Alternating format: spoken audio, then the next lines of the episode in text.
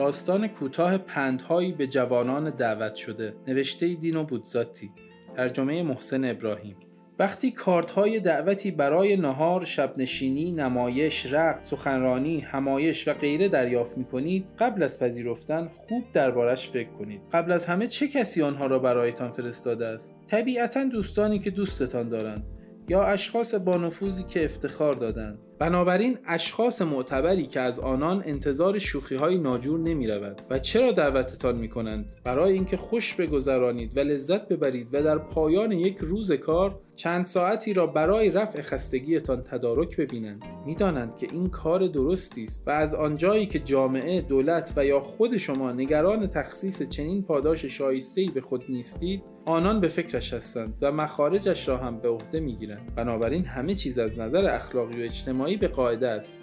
قبول نکردن بیش از هر چیز یعنی حماقت. بنابراین شما به سر و وضعتان می‌رسید. موهایتان را شانه می‌کنید عطر می‌زنید خودتان را در آینه نگاه می‌کنید و بعد با خیال کاملا راحت برای تفریح خارج می‌شوید. خب منظور؟ منظور این که مواظب باشید چه اتفاقی میافتد. همه چیز به طور دقیقی برای فریب دادن شما مورد مطالعه قرار گرفته است. عزیزان من شما در حالی که پشت میز نهار نشسته اید و در حال چشیدن غذاهای خوشمزه به طور دلپذیری گفتگو می کنید در حالی که سرخوشانه به آهنگها گوش می دهید یا محور رفتارهای دروغین مجلس هستید در حالی که میرقصید و تماس نرم بدنهای جوان و هوسران را مزه مزه می کنید در حالی که میخندید مینوشید و صحبت می کنید زمان میگذرد. ساعتها در پس ساعتها بیان که شما متوجه شوید و در ضمن توطعه اینجاست.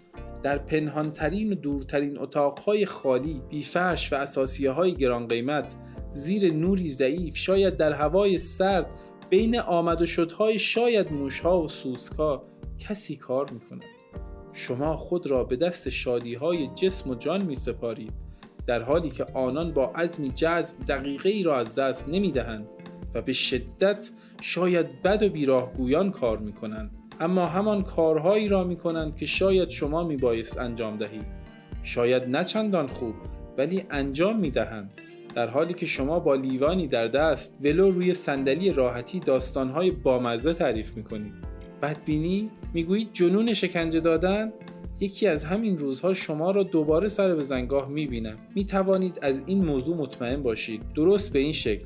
همه چیز برای ضربه زدن به شما به طور دقیقی برنامه ریزی شده است و شما حتی به فکرتان هم نمی رسد مثل دو دو تا چارتا به شما ضربه خواهند زد. هر شب همینطور است. در نتیجه شما ای دوستان عزیز خود را هر صبح روز بعد کمی عقب میابید و سالها بسیار سریع میگذرد و یک روز متوجه می‌شوید که ته صف مانده اید.